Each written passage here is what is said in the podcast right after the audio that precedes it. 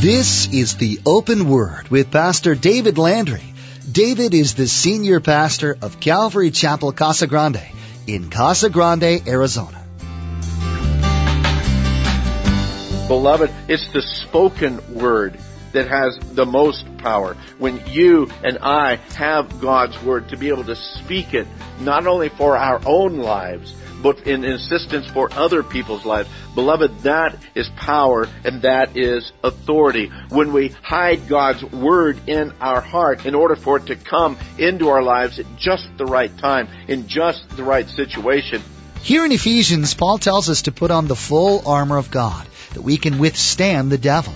He says to gird ourselves with truth, to put on the breastplate of righteousness, shod our feet with the gospel, and have the shield of faith.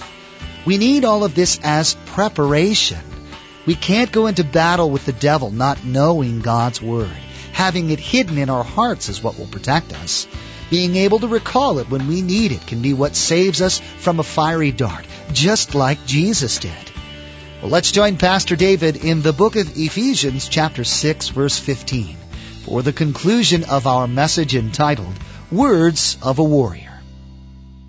I believe that as a redeemed man, I ought to have the attitude, I ought to have the heart of and the, and the, the thoughts of, of understanding we need to be doing the right thing, speaking the right thing, and even thinking the right thing. We need to have on that breastplate of righteousness. That needs to be a part of who we are as believers as we go into this severe battle. Is there a righteousness within you? No, I'm not talking about the righteousness of Christ. I'm talking about your righteousness, the choices that you and I make. When the Word of God says, no, you need to put off every sin that besets you. There's a responsibility in our lives to put off those things and to put on these others, this breastplate of righteousness.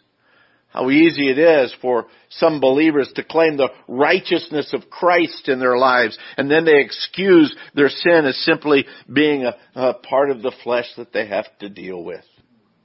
Oh, sorry, you know, after all, I am just flesh and blood. But you know what is flesh and blood? You need to be making the right decisions. You need to be making the right choices. You need to have the right attitude that's going to glorify your Father in heaven. Paul isn't speaking about the justification that comes with our conversion. He's calling for that ongoing work of sanctification being worked out in our lives through the practice of our lives, through those correct choices. You and I are called to put on the breastplate of righteousness. Next we come to the soldier's footgear in verse 15. He says, and, and having shod your feet with the preparation of the gospel of peace. Now, Roman soldiers' footgear was unique for its time frame. The Roman soldiers, more than soldiers of any other nation during that time, paid greater attention to the footgear of their warriors. And because of that, because the Roman soldiers had good, well thought out, well planned footgear, they were able to easily move about. They had great stability during battle, even in a rocky place, and they had protection for their feet. After all, without good footgear, an army would easily be defeated. That summer day in England back in 1944, a lot of those troops that day as they stood there before General Patton, a lot of them were new recruits. A lot of them had never faced battle of, of any kind at all.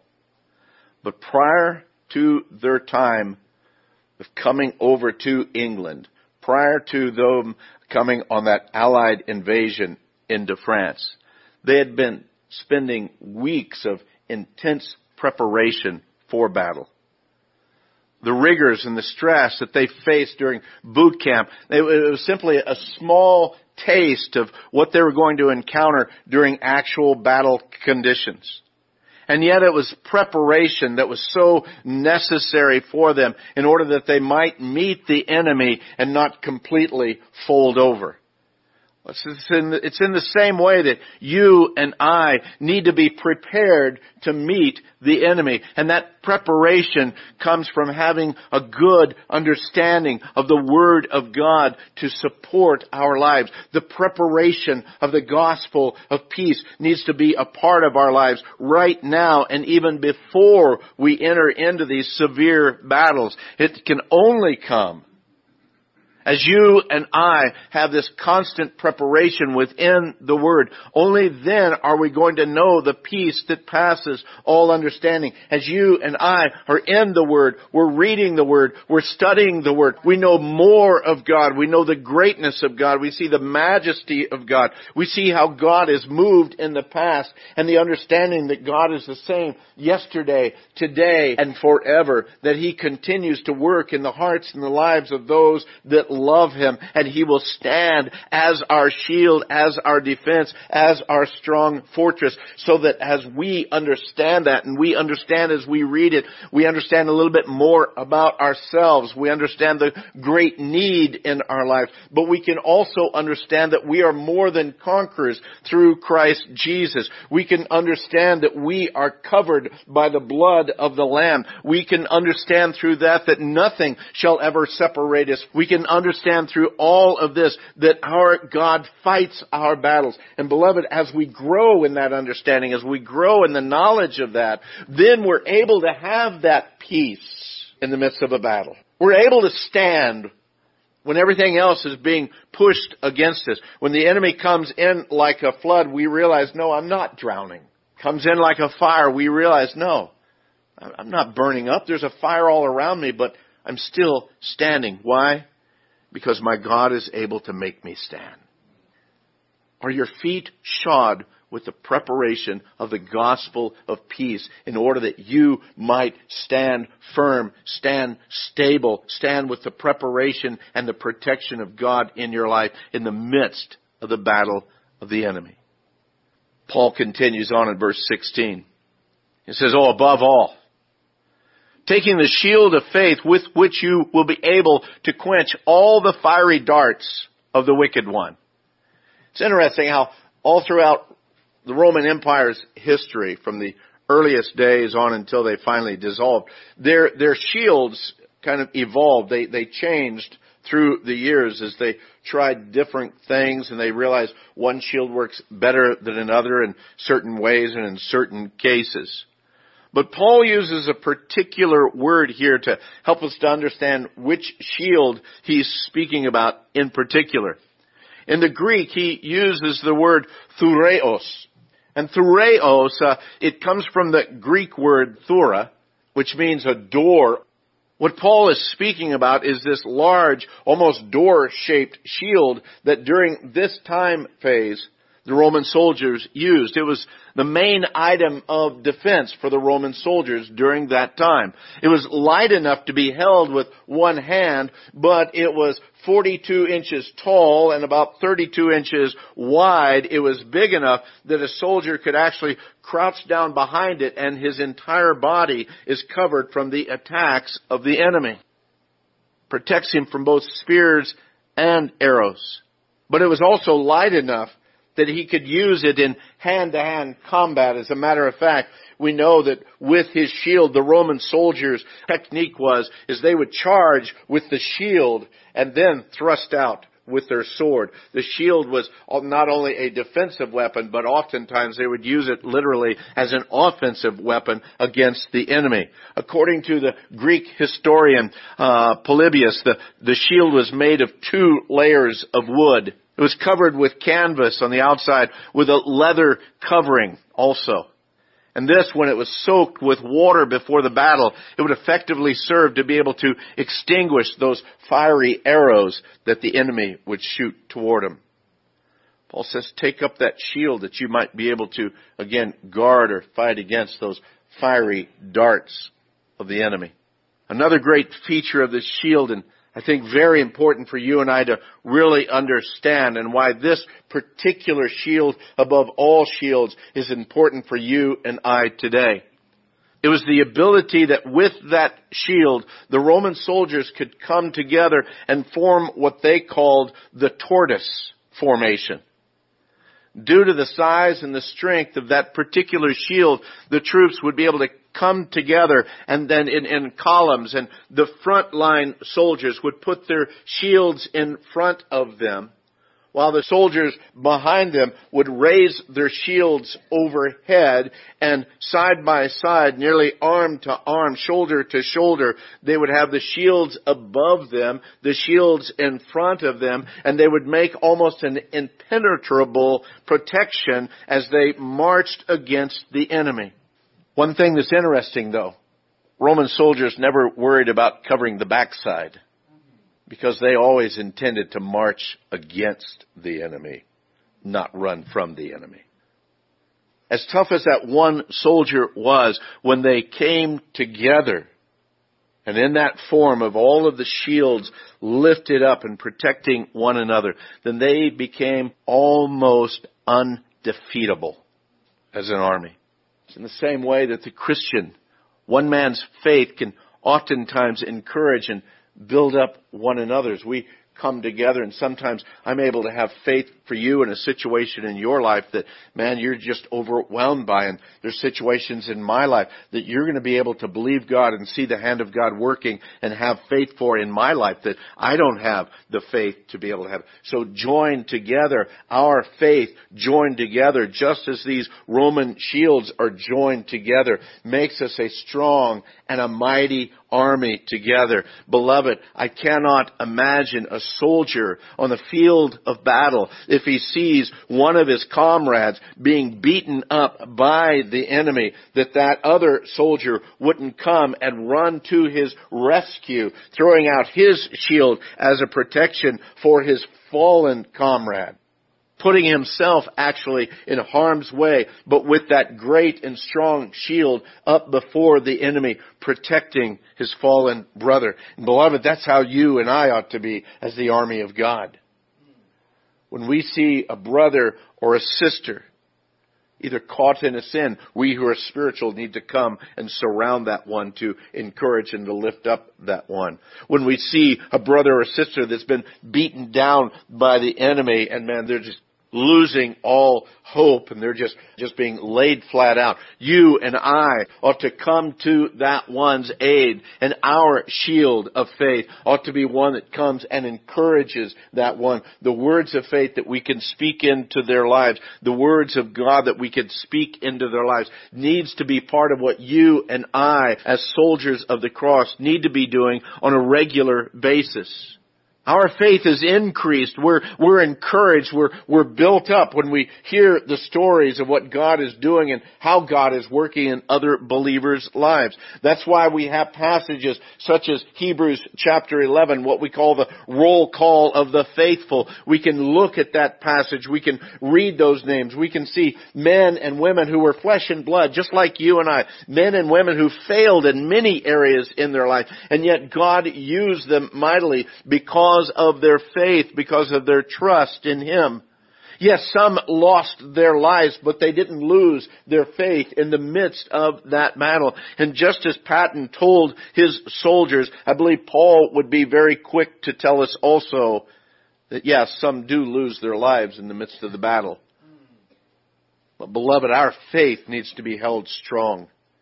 And you and I as brothers and sisters, we need to lock arms together to encourage one another, to stand with one another against the onslaught of the enemy's attack.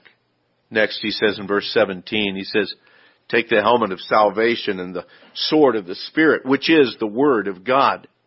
The helmet covered the head, the most vital organ in the body, and without the protection of the head, the warrior was easily prey to a mortal wound and that would make him useless in the battle. The most important thing for a soldier to have was his helmet. He could go out and fight. And it's also interesting that the Romans also were leaders in this idea of having a helmet for their warriors to be able to protect their warriors against the onslaught of the enemy. The spiritual warrior also needs that helmet. And Paul is very clear here when he says the helmet of salvation. Without salvation, anyone stepping into spiritual warfare, they're easy pickings for the enemy. Without salvation, they have no protection. They have no covering. They have no understanding. They have no insight. They have no leading of the Holy Spirit. Beloved, there is spiritual warfare all around us on a continual basis. And those that are without Christ, who do not have salvation, who don't have that helmet of salvation, the enemy has control of them. And he can lead them and direct them in any way he sees fit because they have no protection. They have no covering. Finally, after all the other preparation for protection and for defense, the soldier is able then to take up his sword. The sword was that main offensive weapon that the Roman soldier, again, when he gets into close quarter fighting, that sword, only 23 inches long, that's what he used the most. Now, understand, Paul doesn't give us a listing of all of the soldier's gear because the soldiers also had spears. But Paul understood that in spiritual warfare, standing way back and just lobbing things at the enemy don't do any good at all. It's when you and I are in the midst of the battle. It's when we're in the very depths of the fight, when we're on the front lines of the fight. We don't need spears to throw. We need the sword, the Word of God, that sharp two-edged sword. And that sword of the Roman soldiers was sharpened like a razor because he knew the importance of having that offensive weapon prepared and ready to come against the enemy speaks here the, the sword of the Spirit. It was the sword that's provided by the Holy Spirit of God. It's most effective when it's wielded through the power of the Holy Spirit. It finds its target more directly when it's led by the Holy Spirit.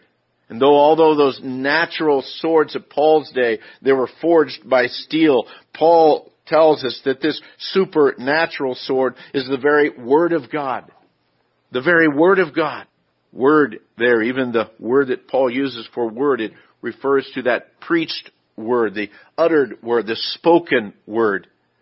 Even the utterance of God that's placed by the Holy Spirit into the heart of the believer. But it's not just the printed word. As, as powerful as this is, and I don't lessen its power, beloved, it's the spoken word that has the most power. When you and I have God's Word to be able to speak it, not only for our own lives, but in assistance for other people's lives. Beloved, that is power and that is authority. When we hide God's Word in our heart in order for it to come into our lives at just the right time, in just the right situation, I don't need to go and dust the, the, the cover off of that book. I know I've got one on my shelf someplace. Let me see if I can find something that can help me out in this time. No, that's not a weapon that's ready for warfare. A weapon that's ready for warfare is already with you. It's already a part of you. It's like David says in Psalm 119 verse 11. He says, your word have I hid in my heart that I might not sin against you. And that's not that he's hidden it in there that, that nobody can find it. No, your word, I, I placed it in my heart. It's, it's ready. It's, it's prepared to be used that when temptation comes, man, it's the Word of God that comes and speaks to my heart. It's the Word of God that encourages me. It's the Word of God that gives me direction. And when the enemy comes at me and starts bringing again doubt and fear and disillusionments, then it's the Word of God that speaks truth into a situation. It's the Word of God that I have within my heart that then I can pull those things. And again, we can see I can stand in the midst of it. No, herein is truth. This is what God's Word says. No, this is who my God is. No, this is the power of Christ working in me. No, this is the covering of the Holy Spirit within me. I can understand that. Why? Because His Word I've hidden in my heart. What was the very force and the very weapon that Jesus used against Satan during that time in the wilderness after his baptism when Satan came and tempted him. What did he do? He used the Word of God. And Satan would come back with the Word of God, but Jesus, because he could rightly divide the Word of truth, he could speak the fullness of the Word of God in the context to which it's written. And beloved, that's another important thing for you and I, not only to know the Word, but to know the context in which it's written. It does us absolutely no good to pull a verse here, pull a verse there, and say, well, this is God's Word. If we don't know the context, if we don't really have a, a full understanding, that's why Paul told Timothy, he says, man, you need to be a workman that doesn't need to be ashamed. You need to be able to rightly divide the word of truth. And that's your call too. That's my call. Not just that I've memorized five power verses, but that I'm studying in the Word, that the Word is a part of my very being. That sword of that Roman soldier, he would do everything he could not to lay that thing down in the midst of battle. As a matter of fact, the, the stories are told that in the fierceness of the battle and in the length of the battles, that even after the battle was won and the victory was theirs, some of the Roman soldiers, their hands were so forged into that sword, they literally had to pry their fingers off of the sword. Why? Because they held on to it that intensely, because they knew the battle was that serious and that intense. How firm is the word in your life? How well do you know the word of God? What kind of a weapon do you have to fight against the enemy? Or do you go out without weapons? A foolish soldier would go out without weapons. As Patton finished his speech that day, the general paused. His eagle eyes looked out over the sea of men. Then he said with pride, There's one great thing that you men will be able to say after this war is over and you're home once again. You may be thankful that 20 years from now, when you're sitting by the fireplace and your grandson is on your knee and he asks you, what did you do in the great World War II, granddaddy? You won't have to cough and shift him over to the other knee and say, well, your granddaddy shoveled manure in Louisiana during the war. No. You can look him straight in the eye and say, son, your granddaddy rode with the great Third Army and a crazy general named Georgie Patton. And with that, amidst the roar and the applause of the men, Patton left the stage. Well, Paul also knew about this honor of finishing the battle well. In the closing years of Paul's ministry, the closing years of his life, he wrote to Timothy and he speaks of the honor of fighting hard and of finishing well. 2 Timothy chapter 4, he writes, I've fought the good fight. I've finished the race. I've kept the faith. Finally, there's laid up for me a crown of righteousness, which the Lord, the righteous judge, will give to me on that day. And not to me only, but also to all who have loved his appearing. You know what? For you and I, we also need to anxiously await those words. And words that would come to us like, well done, thou good and faithful servant. You've been faithful in a few things. I'll make you ruler over many things. Come and enter into the joy of your Lord. Beloved, as believers, you need to understand there's a fierce spiritual battle that's being fought today it's fought against the very souls of men and the impact of Christians around the world. And every time the enemy wins a battle, the impact of the testimony of the saints is lessened and lessened.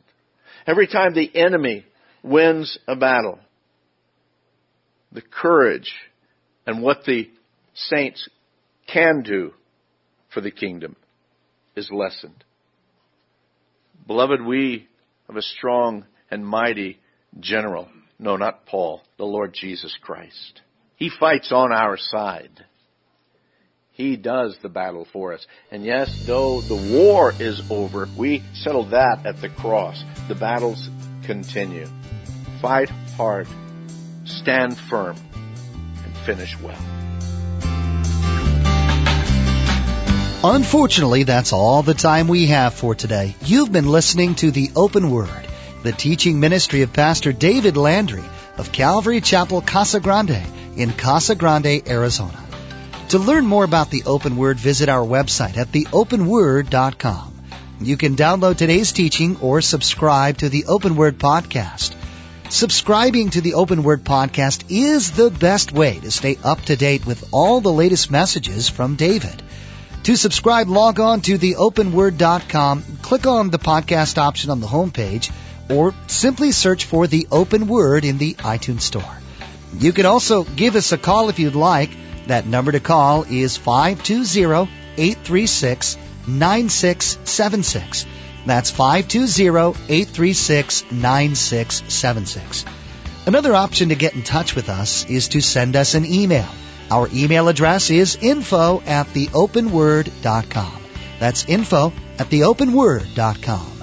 When you contact us, please let us know the call letters of the station you heard the open word on and how today's broadcast has blessed you. Your feedback helps us know the Lord's direction for this ministry. Once again, you've been listening to the Open Word with Pastor David Landry of Calvary Chapel in Casa Grande, Arizona. In the next edition of the Open Word, David will continue teaching through God's Word. So please make plans to join us again and may God richly bless you.